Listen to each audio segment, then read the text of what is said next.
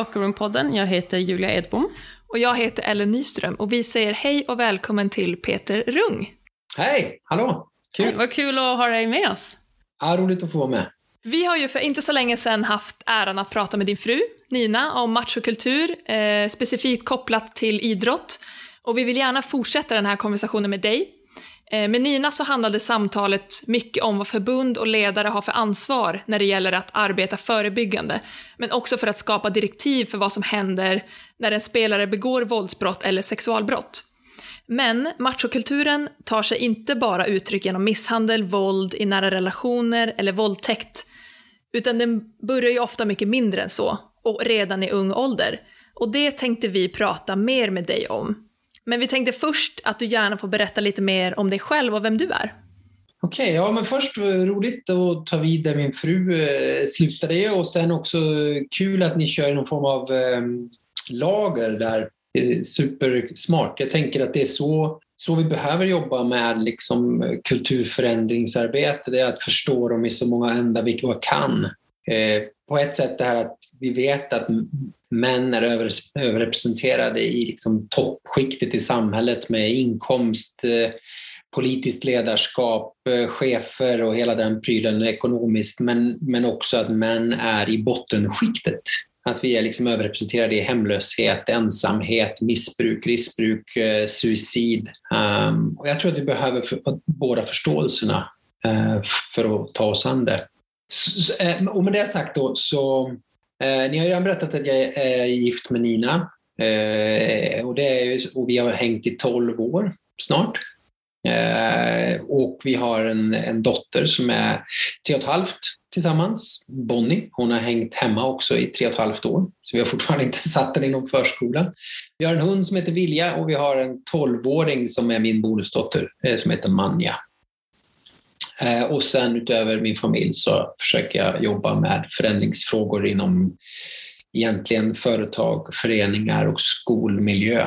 Eh, jag har jobbat med uppförandekod inom svensk elitfotboll för snart sju år sedan tror jag det blir. Eh, jag har jobbat med He for She och inom UN Women i Sverige med Hammarby fotboll bland annat och lite hockeylag.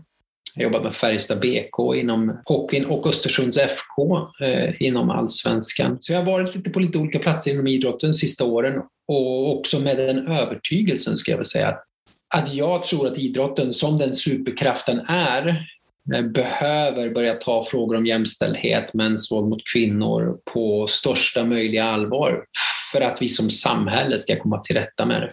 Om du skulle få beskriva vad machokultur och machonorm är och hur den uttrycker sig. Och kanske då främst kopplat till idrott. Vad hade du sagt då? Ja, men jag tänkte, det där är så spännande. Jag tror att jag använder Orensky och Fishers definitioner. De, de har pratat om det och ni har säkert läst om det, men de, de pratar ju om machokultur som eh, de säger till och med så här att de fyra främsta riskmiljöerna för att utveckla kränkande och våldsamma beteenden finns inom lagidrott för pojkar och män.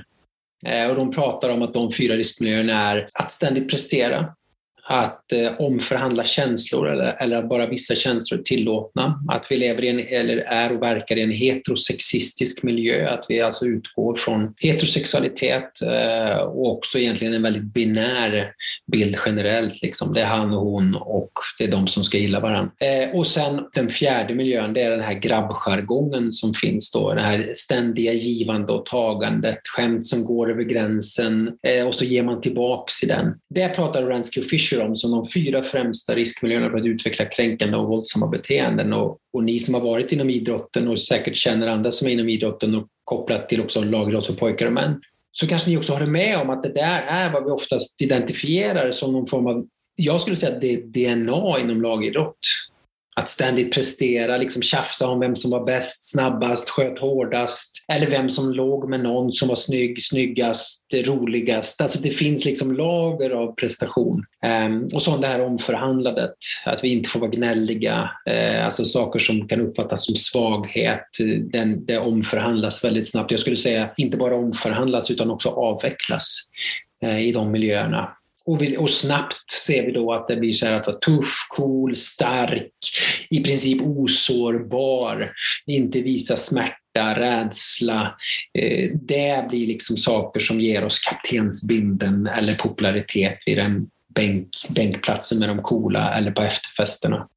Så det skulle jag säga är liksom, Orensky och Fischers definition tycker jag är den närmast sanningen om vad som är machokultur. Hur tidigt skulle du säga att, att det här börjar liksom? Alltså det börjar ju rysligt tidigt. Jag fick liksom en rysning nu när jag sa det. Eh, men så här, i, i, redan i förskolan lärde jag mig omförhandla alla de här sakerna. Redan där trycks vi in i en heteronormativ box. Men lekte jag med mina tjejkompisar så fick jag höra att jag var en tjejtjusare. Lekte jag med mina killkompisar så var det ingen som sa att jag var en killtjusare. Redan där har ju vuxenvärlden placerat, placerat oss och liksom knuffat in oss i en heteronormativ värld där också förväntningar på min relation med flickor och tjejer finns liksom där som att då ska man bli ett par eller det ska finnas andra intressen än bara så en rolig person, en kul person, en, en kompis. Så vi liksom smetas på de här prylarna jättesnabbt och i kompisgängen, alltså det var inte så att den som lipade fick vara med mest av allt när vi gör de tuffa lekarna eller tacklades på rasterna. Alltså det, det börjar ju redan på förskolan eh, och den fria leken är väl liksom eh, de här, de här normernas bästa kompis där det liksom inte finns en pedagogisk översikt eller idé utan man säger men ut och lek ungar och så och så kärlek börjar med bråk och så där någonstans liksom börjar det ju. Och jag tror också att vi Tittar jag på mig själv, jag är en bruksort från Värmland. Supersnäv liksom box för hur man skulle vara som pojke och man. Eh, förebilderna som var normbrytande var ju i princip, de hade ju nicknames i samhället. Eh, och oftast handlade det om att någon var ja, den där bögen eller alltså liksom man, man, avmaskuliniserade ganska snabbt sådana som bröt mot normer, vilket jag som idag kan ju se så här, du vet den som inte drack, den som kanske gillade teater, dans, poesi, alltså så här, allt som egentligen också rymdes i min själ och i min box. Jag, längtade, jag var ju super... Så här, jag rimmade och lekte med ord, jag sjöng och dansade. Jag gillade svampar, stenar, saker som blänkte. Jag lekte med My Little Pony, Barbisar. Eh, och sen omförhandlades eller bortförhandlades och avvecklades de intressena för de rymdes inte i de boxar som jag liksom gjorde anspråk på. Så det börjar tidigt helt enkelt och vuxenvärlden är ju med och sätter den standarden och uppmuntrar den eh, också tyvärr. Jag minns jättetydligt när jag var liten att jag brukade leka med en kille i klassen. Och han knuffade ner mig bakom snödrivan när det kom bilar för att han skämdes så mycket över att leka med en tjej. Men, och det är ju en enskild händelse så då, och, då, och den kan ju verka oskyldig. Alltså jag tror inte han är en dålig person idag men om man, eh, om man zoomar ut lite från den och ser det liksom ur ett större perspektiv. Vad har det för konsekvenser för både kvinnor och män att det här befästs så tidigt och sen får liksom fortsätta och nästan hjälpas till att liksom bara skrivas in i sten. Typ. Ja men verkligen så. Alltså, man ska ju inte, på riktigt får man heller inte förringa den kognitiva processen i det här. Alltså så här, hjärnan och hur den påverkas. Alltså vilka spår det sätter i tankar, attityder och beteenden. Det finns ju de pojkar som slutar använda rosa strumpor tidigt för att det är tjejigt och man slutar, man klipper sitt långa fina hår som man har haft för att det är tjejigt och man då liksom trycker ner sin polare i snön för att man inte vill förknippas med en tjej. Alltså redan där någonstans Alltså, det är inte så att vi pratar om kvinnohat nu, för det är det inte. Men det är ett avståndstagande från femininitet, ett avståndstagande från, från att vara som tjejer eller med tjejer. Som att det liksom fanns en antydan när man var i tonåren och gillade att hänga med tjejer mer för att de liksom var smartare, roligare, hade bättre ordförråd, inte var så jävla knant kantiga och knockiga och smockiga. Och då fanns det alltid så här, ja men du är med henne för att du kanske tror att du får ligga sen. Va? Man säger så här, ja eller nej. Men man också bara höll med om det för att det var så mycket enklare. Ja, man vet ju aldrig. Men man säger så här, nej, för att hon är vettigare än dig. För att vi inte sitter och snackar skit om alla hela tiden. Därför hänger jag med henne. Men när det, inte, det, det utrymmet finns ju inte och ingen ger oss heller det språket. Eller liksom det så här, um, hjälper oss att försvara, förklara eller, eller vara oss själva på ett rimligt sätt.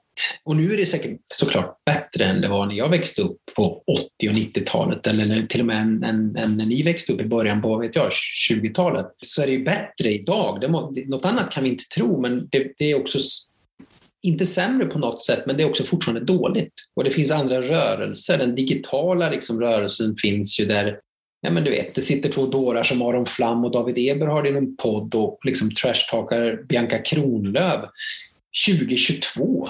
Den ena är utbildad psykiatriker och den andra är liksom någon ja, typ tänkare och komiker som har jobbat med tv och humor i många år. Men de är två vuxna män som 2022 sätter sig och liksom reaktar på en video där, eller ett inslag i tv där Bianca liksom öppnar upp sig och pratar om ett, ett övergrepp. Förstår du vad jag menar? Och det händer också 2022 samtidigt som Svenska fotbollsförbundet bestämmer att tjejer och killar ska ha samma ersättning vid landslagssamlingar i grunden, bla bla bla. Eh, ja.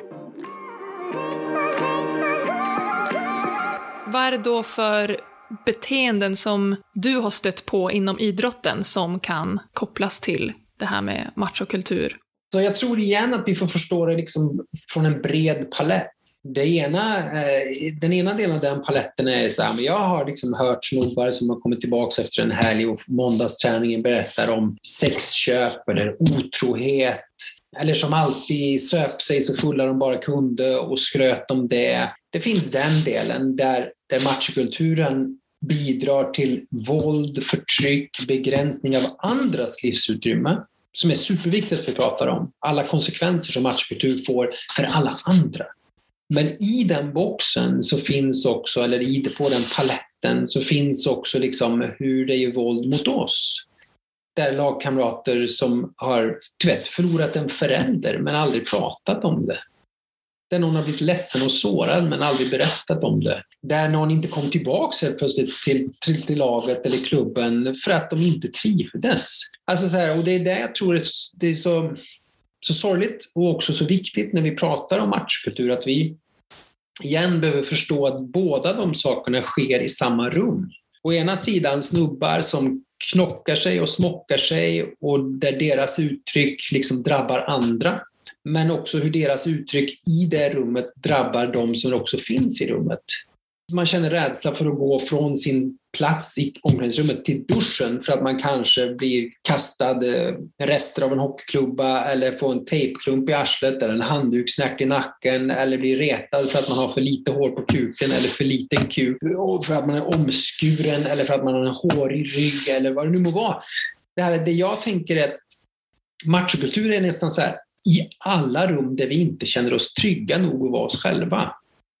Och sen kan ju liksom uttrycket för den matchkulturen vara allt mellan våld mot andra, våld mot oss själva, penalism, övergrepp, sexism. En massa saker ryms ju där i. Eh, och jag har nästan sett hela, hela rasket. Jag har också fått med om inkilningar där liksom den roliga grejen var att vi blev eh, vi skulle bli rakade på pungen. Nu, det här var liksom min plats på jorden. Jag skulle ju liksom bli någon i de här omklädningsrummen. Jag hade flyttat till Göteborg och liksom blivit värvad av ett division 4-lag där och spelade med ex-allsvenska spelare och hade ex-allsvenska mästare som tränare som var vidriga personer. Eh, som inte alls liksom såg vad som hände i rummen. Eh, och om de såg det så såg de det som ett liksom DNA eller som något som var självklart naturligt och något som skulle finnas där. Hierarki, penalism, sexism, och, och det jag skulle säga liksom var med det att alla delar fanns i de rummen och, och, när den här inkilningen var då så var jag så här, men det här, det här, jag gör inte det här. Ni får tycka att jag är töntig eller fan det, jag kommer inte bli rakad på någon pung med grädde av er här. Ni kan liksom så här leka med tanken på att jag är rädd för att få stånd, men vem är det som har homoerotiska lekar i varenda inkilning? Varför har vi det om nu homosexualiteten är något vi har tagit avstånd från sedan vi var 12 i de här omklädningsrummen? Varför är det en del av det här? Och varför är det en del av att liksom ska förnedra eller förminska, kränka? Hur kan det vara en del av välkommen till klubben? Hur togs det emot att du vägrade göra det? För jag tänker att många Väldigt många känner nog att de inte heller är så jävla sugna på det där. Men att det är jättesvårt att att säga nej. Jag tror också så att vi är också rustade för att nej, och det, det pratar jag mer och mer om när jag är ute och föreläser också. Så här, vi får komma ihåg att samtycke har aldrig funnits pojkar emellan. Vi har alltid blivit övergreppade av varann. Allt från så här, örfilar i skolmiljö till rakade pungar på inkilningar eller fyllefester där vi har blivit dränkta, tuschade på, ritade på, byxor neddragna, pennor upp i arslet, vad det nu må vara, som liksom pojkar prankar varandra med. Det är fucking övergrepp och våldtäkter. Så vi är också rustade för att liksom dels inte säga nej när någonting händer. Det har vi, liksom så här, vi stålsätter oss, vi härdar ut, för vi vet att så här, gemenskapen finns där på andra sidan den här jävla kullen, berget, övergreppet, så får jag vara en del av laget. Och det tror jag också är en viktig del av att prata om när vi pratar om machokultur. Att i mångt och mycket, varför machokultur inte är så här, omfamnas av oss i omklädningsrummen, eller i byggbarackerna, eller i grabbgängen. Det är för att det är inte det som är liksom vårt goda skäl att kliva in här. Vårt goda skäl att kliva in i det här rummet eller den här skitkulturen med övergrepp och sexism, homofobi och rasism. Det är ju gemenskapen. Det är ju liksom längtan efter kamratskap, tillhörighet. Så när någon säger så här, du är dum och du är macho, så säger man, det är inte därför jag är med i det här. Jag är ju med för det här andra, när vi liksom sjunger i spelarbussen på väg ifrån matchen eller när vi är på efterfesten eller när vi liksom får våra blickar när vi går genom stan för att vi har emblemet eller vad det nu må vara. Det är ju därför. Sen att konsekvensen är en skitkultur som drabbar andra, det är ett pris vi är villiga att betala för det drabbar också oss i mångt och mycket. Det är väldigt få som är i toppen på den hierarkin. Liksom. Vi andra är liksom underskiktet som också tar skiten, handdukssnärtarna, kränkande kommentarerna, onödiga tacklingarna. Eh, merparten av oss är ju liksom i mellanskiktet eller i botten av hierarkin.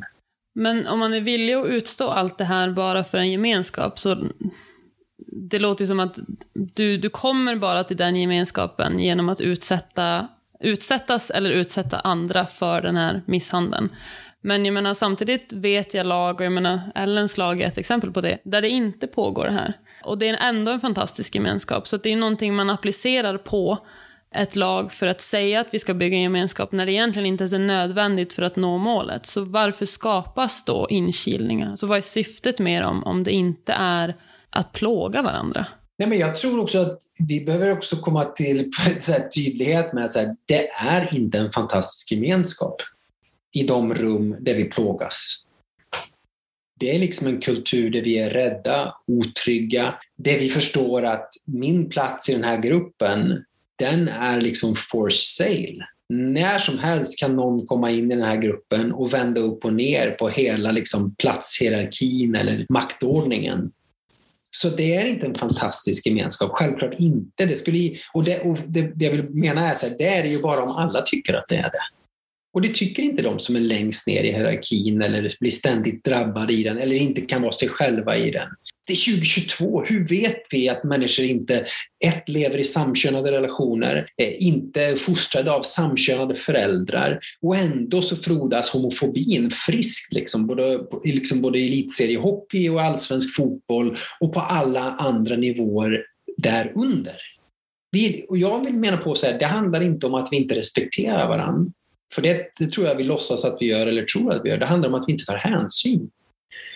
Vi är liksom inte hänsynsfulla i våra skämt, eller i, i vår jargong eller i vårt kulturskapande. Så jag tror att å ena sidan det är bullshit att säga det var ju fantastisk eh, liksom, gemenskap. Nej, det var det inte. Det var några som tyckte att det var fantastisk gemenskap, för de var på toppen av den hierarkin och maktordningen. Sen var det ett helt gäng, liksom, som Erik som kom ut nu och, och andra som har kommit ut inom SHL. Så där, Ja, jag var en del av den gemenskapen. Det var en skitgemenskap som tryckte ner. Som liksom våldtog människor, som övergreppade, misshandlade. Så jag tror också att det är så här, när vi börjar definiera om det, sätta ord på det, vad det är vi har varit med om, så inser ju väldigt många fler, och hela tiden fler, att det inte alls var så härligt, utan att det var villkorat, rent av bedrövligt. Vi förstår inte allvaret att paletten är så bred på de övergrepp som har rymts i jargong, i kultur, så att när någon börjar omdefiniera, så här, vet att det var inte bara jargong, det var kränkningar. Det var inte bara liksom inkilningar, det var övergrepp. Men vi har valt att sätta andra ord på det för att det skulle rymmas och få plats i vår kultur. Jag menar, det är väl inte länge sedan, är det fem veckor sedan kanske max som jag fick ett, eh, något delat på Instagram av någon klubb. Nu vet inte jag, jag, jag tog det för en inkilning eller någon form av eh, läger. De sprang mellan varandra och slog varandra på ryggen med olika saker. I, i veckan så delade eh, i, vad spelar de i, Superettan nu fortfarande? AFC Eskils, Eskilstuna. Där man hade då eh, som straff fick någon springa runt med en rosa kjol på träningen kan man ju tycka är så harmlöst, men vad, vad berättar det för alla små tjejer eller stora kvinnor med, med rosa kjol? Att det är något dåligt? Att man liksom är sämst för att man har rosa kjol? Eller vad vill ni berätta med det? Kära ni?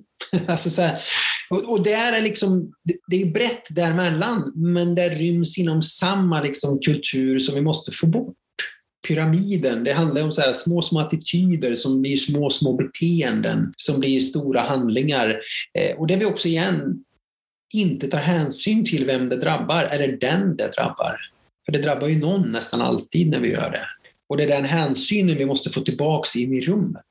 För jag tror också att, så här, att vi har varit så homofoba eller eh, att det finns så mycket rasism, eh, sexism. Det handlar om att vi hela tiden värjer oss och tänker, ja men de finns ju ändå inte i det här rummet, så vi kan ju skoja på deras bekostnad. Så, här, så säger någon så här, men jag bor i Munkfors, den ni pratar om nu, det är min lilla syster. Och helt plötsligt så finns personen i rummet och då måste vi liksom tvinga fram den hänsynen som är så här, okej, okay, just det, jag måste tänka på hur jag skämtar för personen som jag inte ser kanske ändå finns i rummet.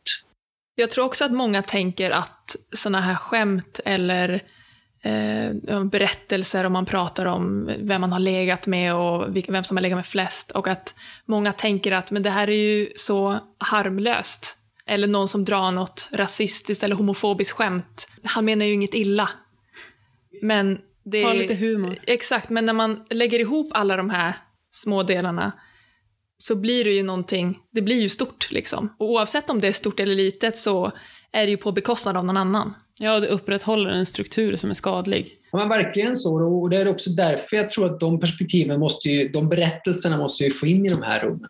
Det är ena trixet, så att eh, ni behöver förstå att människor som ni inte har förmågan att se i de här rummen kan fortfarande finnas i de här rummen. Så era skämt som är till synes harmlösa eller inte alls menade så illa kan falla väldigt illa ut för att den personen i, finns i rummet, inte törs vara sig själv eller inte törs säga ifrån eller sakta men säkert lämnar rummet och inte kommer tillbaks för att det är en förkränkande, våldsam miljö.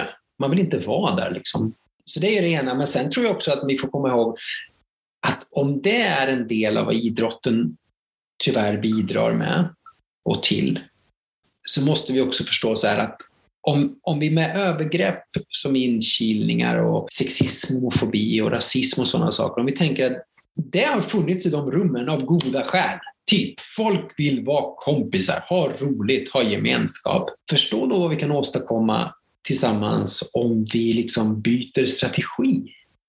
För om strategin blir rasistisk, eller homofob eller sexistisk så är det ju en skitstrategi. Men det är, en lös, det är, det är fortfarande en lösning på att tillhöra, få gemenskap, eh, vad det nu må vara. Så, så att säga, det är inte problemet. Vad du, vad du längtar efter och strävar efter, det ska vi inte ta ifrån dig. Vi fattar att du värnar om den här jargongen som ni har som gör att det är så roligt. Eller så här, men om du också förstår att den sårar andra, vad kan du säga istället? Vilka skämt kan du dra som inte sårar, kränker, begränsar någons livsutrymme? Kan vi hitta andra skämt som funkar för alla? Och då blir ett sätt att så här, kolla varandra på bullshit. Att säga så här, nej det där är inte roligt, inte det här rummet. Vi håller nog båda med om att eh, alltså, idrotten har ju så många möjligheter och chanser att förbättra jättemycket. Alltså både du och jag delar ju tillsammans så många underbara ögonblick som, har, som vi har tackat idrotten för. Men det är också lite därifrån frustrationen kommer när man ser de här möjligheterna och det får lov att växa in i någonting totala motsatsen. Alltså som är skadligt, som bryter ner människor, som driver folk bort från idrotten när det egentligen borde vara det här fantastiska. Och det är ju lite därför vi sitter här och gör den här podden, för vi blev less. Alltså någon, vi måste prata om det mer och det pratas redan mycket om och det är bättre nu än vad det var förut. Men man kan ju som inte stanna där, det är inte nog bra nu. Det är fortfarande, jag menar så länge de här smsen fortfarande kommer till dig eller till Erik Granqvist, ja men då är vi inte i mål.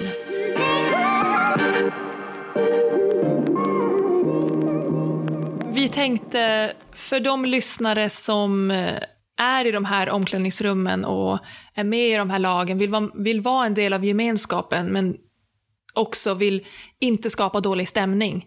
vad har du för tips på hur man kan säga ifrån? Och varför är det så svårt att säga ifrån? En tanke jag fick nu när du sa det här att man vill säga ifrån, men man vill inte vara den som säger ifrån för att det skapar dålig stämning. Det har ju aldrig hindrat någon från att dra skämt som är över gränsen. Så om vi leker med tanken att vi igen försöker också tillföra det vi tänker saknas. Så här, hänsyn, omsorg, omtanke, empati. Och då kan det ju vara så att jag fattar att det här kan vara ett roligt skämt. Alltså man kan ju börja där istället för att vara så här, nej men nu gick du över gränsen, lägg av nu. Utan man kanske säger, jag fattar att det där kan vara ett roligt skämt, men jag blir osäker i det här rummet. Vi är typ 25 pers. Hur vet vi vem som lever samkönat eller som har samkönade... Du vet, att man ändå så fyller sin då kommentar med så, här, så många perspektiv av omsorg, hänsyn, omtanke. Så att det blir omöjligt för den andra att säga, ja men det, det är fortfarande roligt. Ja men tänk om det inte är det då? Jag fattar ju att jag kanske känns som att jag bidrar till dålig stämning här nu, för ni var ju tio som skrattade, men vi var ju 15 som inte skrattade. Så tänk om det var någon bland oss 15 här som inte alls tyckte att det här var ett roligt skämt. Är inte ni rädda då för att ni bidrar med dålig stämning? Exakt, och man tänker ju, även om det bara är en som inte skrattar, så borde ju det vara nog mycket för att man inte ska dra ett sånt skämt. Ja men exakt. Alltså, så förut har det varit så, är du en så får du leva med att du får skit.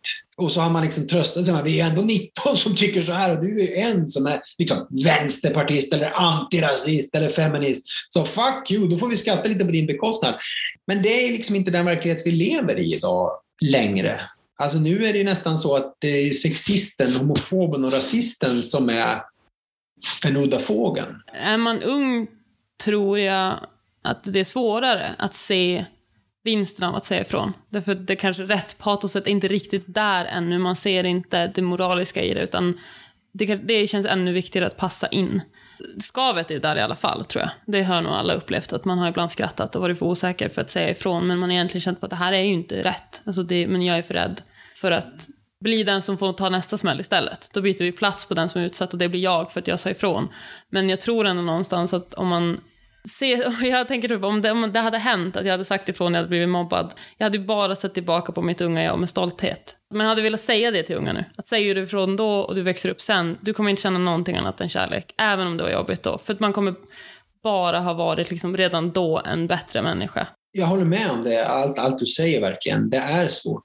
Alltså, och, och nu jobbar ju vi Alltså både Nina och jag jobbar ju med den typen av förändringsarbete. Att få människor att gå, dels förändra attityden kopplat till våld i nära relation, att få fler grannar att agera vid för våld. Det är ju en supersvår sak när vi är så vana vid att säga nej det där det är var och ens ensak och det är privat och var, var och en sköter sitt. Men vi vet också att det finns en massa så här psykologiska saker som finns som hindrar oss. Alltså oron för att göra fel, oron för att jag själv ska bli drabbad, precis som du beskriver som vi allihop har, som är så här biologiskt medärvda saker som har ju blivit socialt uteslutande och det hade vi inte råd med. Eller liksom, vi överlevde inte om gruppen uteslöt oss för en massa år sedan när vi kastade sten på djur och, och, och slaktade dem och åt dem över öppen eld. Så den biten finns ju kvar. Men vad händer då om vi leker med tanken att kulturen vi faktiskt plussar, uppmuntrar, är den omvända. Typ, vi vill att vi ska vara hänsynsfulla i den här miljön. Är du en person som sårar, kränker, begränsar och hindrar andra från att nå sin fulla potential i vårt omklädningsrum, då blir du satt åt sidan. Om det är kulturen och ledarskapet i de här rummen, för det första så krävs det då att Zlatan Ibrahimovic inte blir lagkapten för ett svenskt fotbollslandslag. Hur mycket av en förebild han än är, på många andra sätt så är han en sopig förebild när det kommer till maskulinitet, matchkultur, snäva förväntningar på män och, och, och manlighet. Ja, och vi, vi har ju pratat innan om hur otroligt viktigt det är med bra förebilder, speciellt inom idrotten. För det är ju de personerna som alla yngre verkligen ser upp till och vill likna och vill vara som, så är det någon som är duktig på sin sport, är en förebild, som också pratar om att, eh, men att man, man säger att det är coolt att säga ifrån. Det, Det är jättekult och liksom pushar alla yngre till att tycka så här, men om, om han gör det, då, då är det ju coolt om jag gör det också. Ja, och att vi, och att vi berättar varför någon är en lagkapten. Vilka, liksom, vilken typ av karaktär, attityder och beteenden är det vi, liksom, vi vill främja och få fler av genom att välja en viss typ av kapten eller spelare som får ens vara med i landslaget. Inte bara på planen utan så här, vem är den här människan? Eh, och då kan ju liksom, jag, jag har fattat att Zlatans liksom har ett jävla anamma som är så här, han kommer in och han krigar och han får verkligen alla att vilja prestera på toppen av sin förmåga. Det är toppen. Men gör man det för att man är rädd för att få stryk, skit eh, eller liksom få en rundspark i huvudet efter matchen. Det kanske fortfarande inte är, då kanske man får prata med Zlatan och säga så här, vet du, om du vill bli lagkapten så behöver du i din box också få plats med omsorg, empati, hänsyn, eh, vara förlåtande på plan. Inte ha ett kroppsspråk som fucking trashar allt mellan motståndare och medspelare. Det funkar inte om du ska vara lagkapten. Du har, du har förmågorna, men det är det här sociala.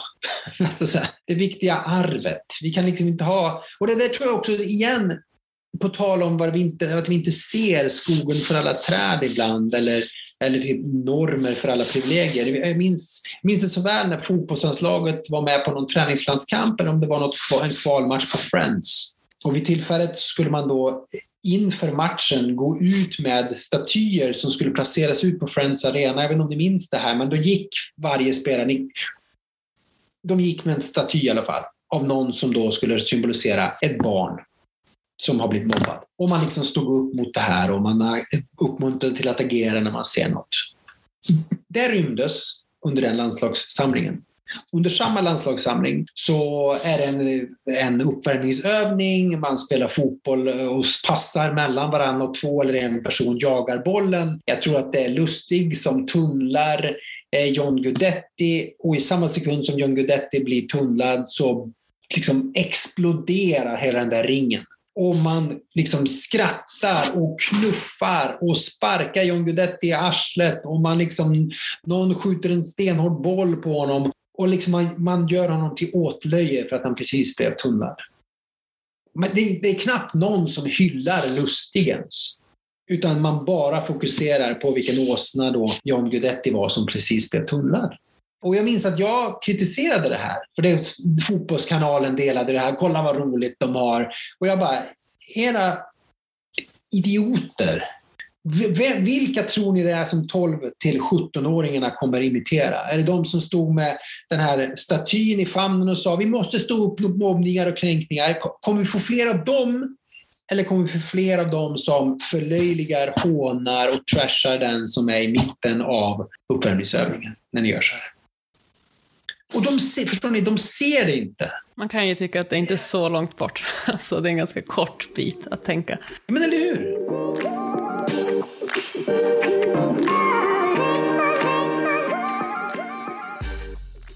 Har ju gjort ett ganska uppmärksammat arbete med eh, svensk elitfotboll, som du nämnde lite grann. Kan du berätta lite mer om det och vad resultaten blev av det? vet att jag önskar att jag faktiskt kunde hålla med om att det var ett ganska uppmärksammat arbete. Det var mer eh, uppmärksammat eh, när jag då senare skrev debattartiklar om vilket skitarbete de gör. För hade det varit ett uppmärksammat arbete, att svensk elitfotboll skulle jobba med en uppförandekod, så hade ju liksom alla stormedier skrivit om det precis när vi drog igång det uppförandekodsarbetet och det gjorde man inte. Och jag tror att det handlar om så här, lika mycket som det var så här, varför blir du kapten för ett svenskt basketlandslag eller fotbollslandslag? Det fanns inte. Det fanns inget tydligt varför till uppförandekoden. Nu ska vi göra en uppförandekod och det ska vi prata om eh, vad vi vill ha liksom för beteenden och vi ska... Man hade ingen problembild som man ville komma till rätta med inför uppförandekodsarbetet. Man hade liksom inte gjort läxan. Man ville inte formulera sig kring att så här, eh, spelare, allsvenska spelare dömda för misshandel eller våldtäkter eller övergrepp. Eller, det liksom nämndes inte i liksom uppeggningen av uppförandekodsarbetet. Eh, man liksom gjorde liksom, viftade med högra handen och pratade. Ja, ja, vi, vi ska prata lite om matchfixning och, uh, och fair play. Eh, det liksom ville man lite vara en megafon för samtidigt som alla var så här, men sexismen då? Homofobin då? Alltså kan vi inte prata lite om det? Eh, det är viktigt att, det är ju Uefa och Fair, alltså, så, så jag var ganska besviken. Eller jag var så här, redan i ingången av mitt arbete så var jag så här, varför pratar vi liksom inte om elefanten i rummet? Så till alla klubbar jag kom till så hade jag precis liksom läst det här med Orenskin Fisher. Jag drog hela den prylen och alla var så här, ja men så, så är det ju. Liksom, så är det ju verkligen. Alla klubbar höll med om att de här fyra främsta riskerna för att utveckla kränkande och våldsamma beteenden, det är typ DNA i vårt omklädningsrum. Så är vi liksom uppväxta, präglade, rustade. Men när man pratade om vilka beteenden som det genererade så var det såhär, ja, vi har ju roligt också. Så, nja så det, jag uppfattade det som sjukt problematiskt att man inom svensk elitfotboll faktiskt inte ville liksom prata om beteenden vi ville komma till rätta med och få bort. Vad tror du det beror på? För vi pratade lite med Nina om det här varför man inte tar tydligare avstånd från spelare med eh, alltså som har begått våldsbrott eller sexualbrott. Ehm, och att det, det är svårare än vad det är att ta avstånd från exempelvis matchfixning eller doping var exemplet vi använde med Nina. Och vi härledde det lite till att, att våldta någon förstör inte för underhållningen på fotbollsmatchen. Och att vad du gör på sidan av, det skiter vi i.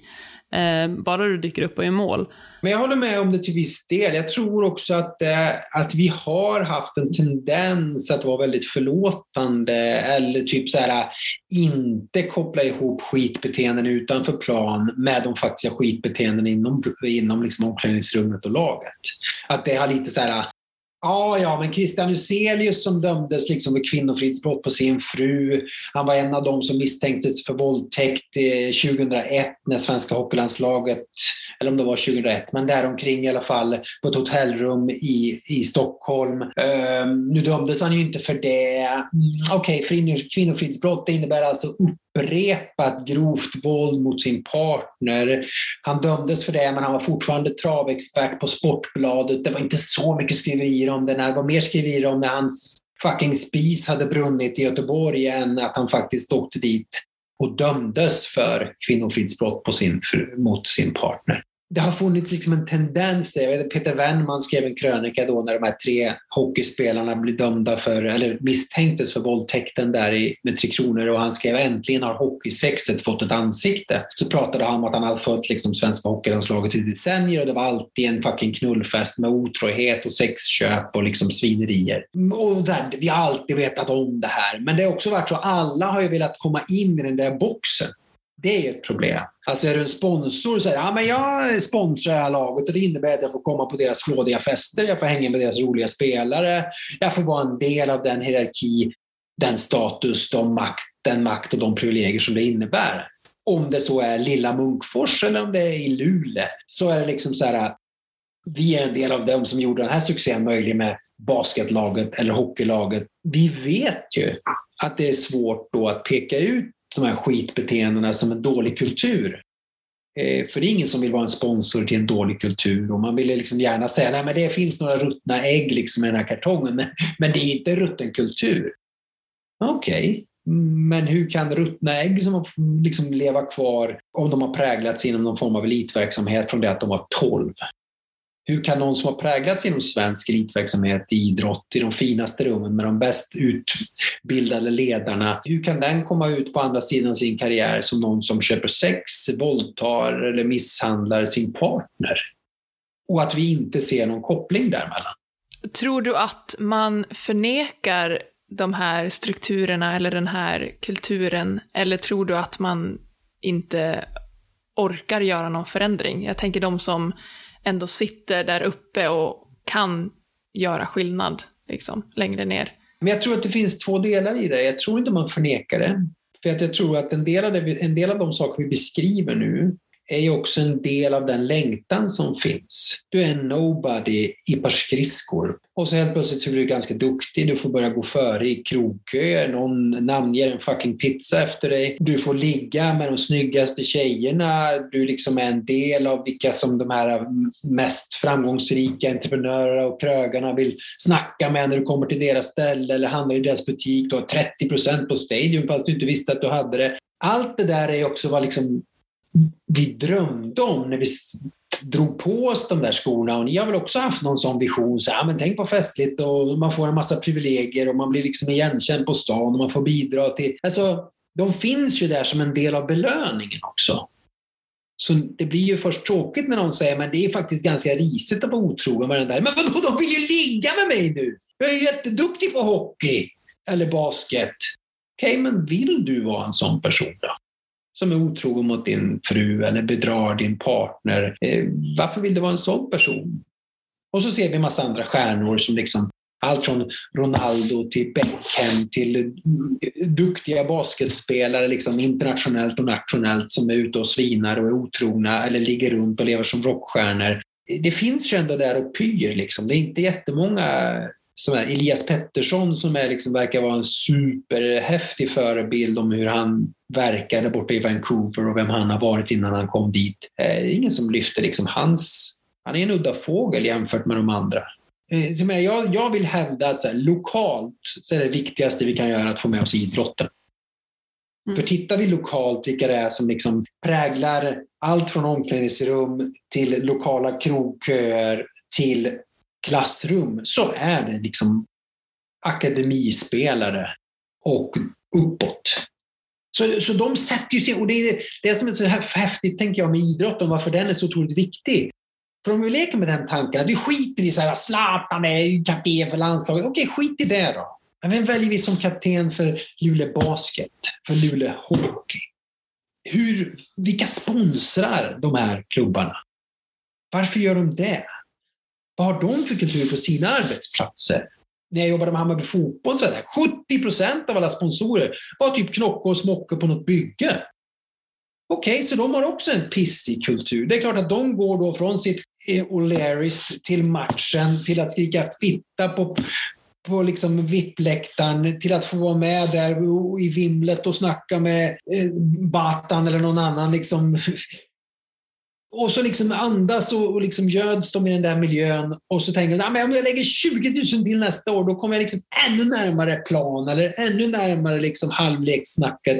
Okej, okay, men om vi vänder på det då, hur skulle Luleå Basket kunna bidra till att förändra sina sponsorers attityder? Som i sin tur förändrar, liksom, får massa ringar på vattnet för samhället.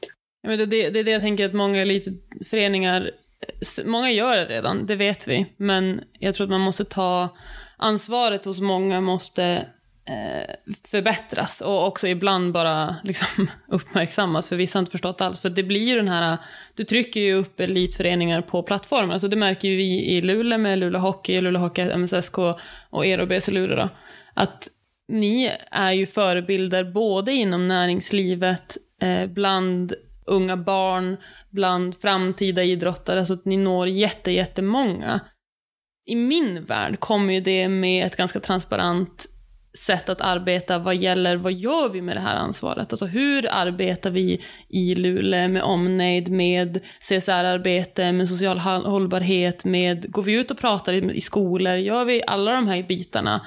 Eller accepterar vi den här plattformen och ser till att vi får gratis inträde på Holy Cow? Och där tror jag att det skiljer sig ganska mycket, inte bara i Luleå utan alltså överallt i Sverige. Vissa tar det här ansvaret, andra tar det inte för att det är bekvämare att låta bli. Men där kommer ju sponsorer in och vad, när väljer sponsorer bort en förening? Eller kanske snarare varför väljer sponsorer en förening? Och där finns det så mycket kvar att göra. Jag tror att vi är på rätt väg om man liksom lyssnar till alltså vad folk väljer nu, det är en... Moralkompassen skriker lite högre i hur man väljer eh, samarbetspartners, men absolut inte inom alla idrotter. Och om jag ska dra en killgissning så är det bland herrlag moralkompassen inte skriker alls. Nej, och jag tror också att sponsorer lägger större ansvar på kvinnliga idrottare att vara bra förebilder än man gör för manliga idrottare. 100 procent. Och att jobba med sociala projekt och att man vill ha någonting tillbaka för att man sponsrar. Mm. Vilket är helt rimligt. Det tycker jag absolut, att man ska gå från kanske säga sponsring till samarbetspartner för att det, man ska kunna liksom få någonting tillbaka. Men det borde ju ställas krav på alla klubbar. Jag håller verkligen med och jag tror också, jag tycker Hammarby Fotboll är ett sånt tydligt exempel när jag jobbade med HIF där Eh, och i och för sig är liksom en internationell kampanj som UN Women i världen driver för att öka medvetenheten men, men också engagemanget och handlingskraften så var liksom, så sa jag tidigt i UN Women att jag vill att Hammarby Fotboll ska bli ambassadörer för, för HIFO Som andra klubb i världen så tror jag att ska vi jobba med de här frågorna i Sverige så måste vi liksom få in idrotten.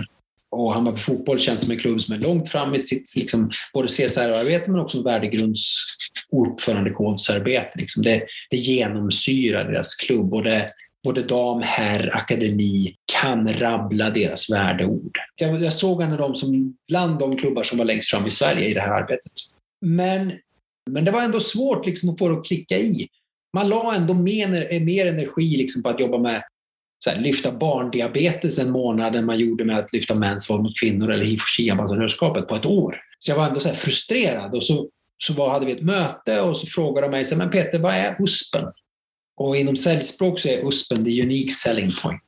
Så jag sa bara, men ni, ni har varit ambassadör ett år nu och ni frågar fortfarande mig vad USPen är. Som andra klubb i världen, som ambassadör för HIF Kisa, så frågar ni mig vad USPen är. Innan, ingen annan klubb i Sverige jobbar så aktivt med den här frågan som ni. Så frågar ni mig. Så då har ni fortfarande inte förstått att när jag säger att 10 procent av alla barn i Sverige lever i hemvåld, så är det 10 procent av Hammarbys alla ungar. Så av era 3000 barn i er verksamhet så lever 300 potentiellt minst i hem med våld och 600 lever i hem med missbruk och psykisk ohälsa. Var tredje flicka, kvinna i er verksamhet kommer under sin livstid utsättas för sexuellt våld. Liksom, och när jag hammarbifierade de siffrorna, då, klick, då klickade det. Då liksom hände det någonting, när det inte blev så här, okej, okay, så det är inte liksom utanför oss, vi pratar inte som så här, det är ett globalt folkhälsoproblem, utan så här, det är ett Hammarbyproblem. Och vi kan vara lösningen. Och i förlängningen av det blir ju Hammarby också en förebild för alla andra föreningar. Och då kan man ju också bara tänka att alla barn någon gång kommer i kontakt med idrott i Sverige. Om inte det är en USP, alltså vad vill man ha då? Nej, men då kör man fortfarande USPen. Ja, vi sätter barn i rörelse. Okej, okay, men igen, om ni sätter barn i ett rörelse som har de fyra främsta riskerna för att utveckla kränkande och våldsamma beteenden så måste ni garantera att ni på samma gång som ni gör det är en motkraft och att den rörelsen är att vara en motkraft till de där fyra riskmiljöerna. Annars så kommer ni fostra personer som efter 12 år i elitverksamhet misshandlar sin partner, begår ett övergrepp och köper sex. Inte alla såklart. Men det räcker ju att en fucking OS, VM, SM-mästare kan gå ur en elitverksamhet 10, 15, 20 år inom den och ändå ha en vidrig kvinnosyn eh, eller vara homofobisk eller rasistisk så måste vi ändå säga att vi har misslyckats om vi inte har gett en spelare andra värden än så. Verkligen. 100 procent. Jag tror att det är en ganska good note to end on. Eller vad säger du? Ja, men verkligen. Eh, det skulle kunna verkligen vara. Jag, jag, jag vill ju också tipsa om Björnstad. Ja, jättegärna. Jag tycker att, eh, nu har jag förstått att det citatet kan missförstås och det grövsta, men, men det finns ett citat i Björnstad som jag liksom alltid försöker skicka med när jag jobbar med idrottsföreningar framför allt, men också mer och mer i skolan när jag är där. Och det, det är det som de säger, att kultur är allt vi uppmuntrar, men också allt vi tillåter. Och det tycker jag är så himla pricksäkert, att vi kan liksom inte bara säga så här, vi fostrar svenska mästare och mästarinnor. Okej, okay, men om de beter sig som, de beter sig som skit på stan eller i omklädningsrummet eller mot andra människor, då fostrar ni även det. Så ni måste bestämma er liksom. Och börja vara noga med vad ni uppmuntrar, men ännu mer noggranna med vad ni tillåter. Och det tänker jag sammanfattar i det vi har pratat om kopplat till liksom vilka beteenden, vilka attityder, vilken kultur vill vi ha. Verkligen. Ett jätte, jättestort tack, det har varit jättegivande samtal. Alltså, tack för att jag fick. Och jag hade också velat prata mer med er ju, om, om liksom det ni har upplevt. För jag tänker ändå att, som vi sa för en timme sedan snart, då, det här med att machokultur också finns liksom i andra vi föreställer oss liksom att snubbar ser ut som jag med ett skägg och tatueringar och, och liksom köttar på i något omklädningsrum. Men eh, det finns ju, om vi gör paletten lite bredare och vidare, machokultur även i era rum ju, som jag gissar har drabbat er under, under er idrottskarriär. Och vill ni får ni jättegärna dela liksom, från en ny eller från en tidigare förståelse som mm. delar av vad ni har sett och upplevt innan vi avslutar? Jag tror att jag kan ha ett ganska bra exempel på det här. Jag har ju vuxit upp i stallet. Jag spelade basket väldigt länge, men samtidigt höll jag på med ridning. Och sen slutade jag med basket och red bara. Alltså det, det är ju, gud, alltså det är en tårta av allt man kan plocka ut ur ridningen och dissekera gällande både feminism, men också sexism, eh, rasism, hela den här biten. Men på det här ämnet så, det som passar in är den här supergamla taken på att det finns en överrepresentation bland kvinnliga chefer i Sverige som har en bakgrund inom ridsporten. Och det här lyfter man som någonting jättepositivt, och det är jättepositivt. Om man tillskriver det, eller man, man förklarar det med att eh, hästar är väldigt stora djur och det krävs mycket kraft och man får ta i och hö och det är ansvar och det är så här, oh, man, får, man måste säga till med hela handen. Och, och, det är därför kvinnor sen lyckas slå sig fram, inom citationstecken, i arbetslivet och bli chefer. Och till viss del kan jag, jag kan hålla med om att det är ett stort ansvarstagande inom ridning, men att, så att jag smäller till min häst, jag vet inte, jag går inte in på en arbetsplats och smäller till någon som jag inte håller med om. Alltså, det, jag, jag, har aldrig riktigt köpt det likaställandet. Jag köper det till viss del, men jag tycker att det finns så mycket bortom det som man måste förklara. Och till viss del så handlar det om många positiva saker inom ridning, som är att du har ett ganska tidigt engagemang i um, föreningslivet, du uppmuntras ha ungdomssektioner, du har en styrelse i ungdomssektionen, du tar ansvar, väldigt många eh, som håller på med ridning börjar engagera sig och vara unga ledare, du är på ridläger, alltså hela den gemenskapen finns väldigt tydligt i ridning. Sen kommer den med en tydlig hierarki, som jag inte tycker alltid är jättebra, men, men den är där. Eh, och det ansvaret är ju ledaregenskaper. Men i min ridvärld så har det inte funnits en enda man. Vilket gör att där jag har lärt mig att slå mig fram och ta för mig och liksom klättra, det har varit helt homogent, en helt homogen grupp. Och det har inte funnits den här könsrollen liksom, av att oh, jag backar för jag är tjej. Som det gör i klassrum, som det gör på arbetsplatser. Så att när man sen har kommit ut i arbetsvärlden, jag har inte förstått bättre än att inte backa, därför att en man har kommit före. Och det tar jag från ridningen. Det kommer inte från basketen, för där har det varit sämre träningstider för att killarna som är ett år yngre ska träna bättre än oss. Eh, utan det är ridningen. Jag gillar att du, tack för att du berättade det. För det känns också som att du lite omkullkastade den där förgivettagna idén om varför, som du säger, så många kvinnliga chefer har bakgrund inom häst. Då, då också anammar vi ju den här idén om att, som du säger, att det är det här lite bordusa macho som Nej, det kanske inte alls handlar om det. Det kanske handlar om att ta ansvar, vara driven, liksom, engagera dig tidigt. Jag kommer på ett exempel från skolan. Eh, vi gick då i samma klass, sexårs till mm. nian. Jag vet precis vad du kommer berätta. Och vi hade då en, en ganska normalstökig klass, skulle jag säga. Och jag var en ganska typisk lugn tjej, duktig i skolan. Och vi skulle byta platser i klassrummet. Eh, och jag kommer ihåg att det var två killar som var extra stökiga. Då valde de att sätta mig i mitten. För att jag liksom skulle vara här, jag skulle hålla koll på dem och vara, vara den här duktiga tjejen som ja, men håller koll på de här stökiga killarna. Och jag mm. kommer ihåg att min mamma gick i taket. Hon blev så arg och ja. läraren fick en utskällning. Ja, um, ja men och det där hände ju flera gånger. Vi skulle ju gå hand i hand med killarna i matkön också, för att vi skulle komma i tid till maten. Och då var det min mamma som tappade och ringde och skällde ut. Så det är inte så konstigt att vi två sitter och gör den här podden med tanke på våra mammor. Men, men det är, där är ju ett resultat av duktiga flickor som har, alltså det är också machokulturen. Och att det, det börjar så tidigt liksom. Jag håller verkligen med. Alltså jag tycker ni tar ty supertydliga pedagogiska exempel också på den prägling som samma strukturer fast i ett annat rum har satt på er, eller vad de har liksom begärt, begärt av er i det rummet, eller satt för etiketter på er utifrån vad det är som är facit. För det får vi också komma ihåg att det finns ju ett facit och en strävan som alltid är liksom den hegemoniska eller maskulina ledarskapet eller vad det var, som gör att allt annat bedöms därefter. Eh, och då är det lätt att se, så här, känna igen det maskulina från ridningen eller ja men du minsann, om du kliver in där och styr upp det här. Så bara, nej, men, nej, det är inte din fucking uppgift att få två stökiga killar att vara lugna. Nej. Nej. Nej, det här sociala ansvaret som är klistrat på alla tjejer, det gör mig så trött. Alltså jag är så less på det. Och jag är avundsjuk på män som inte känner det.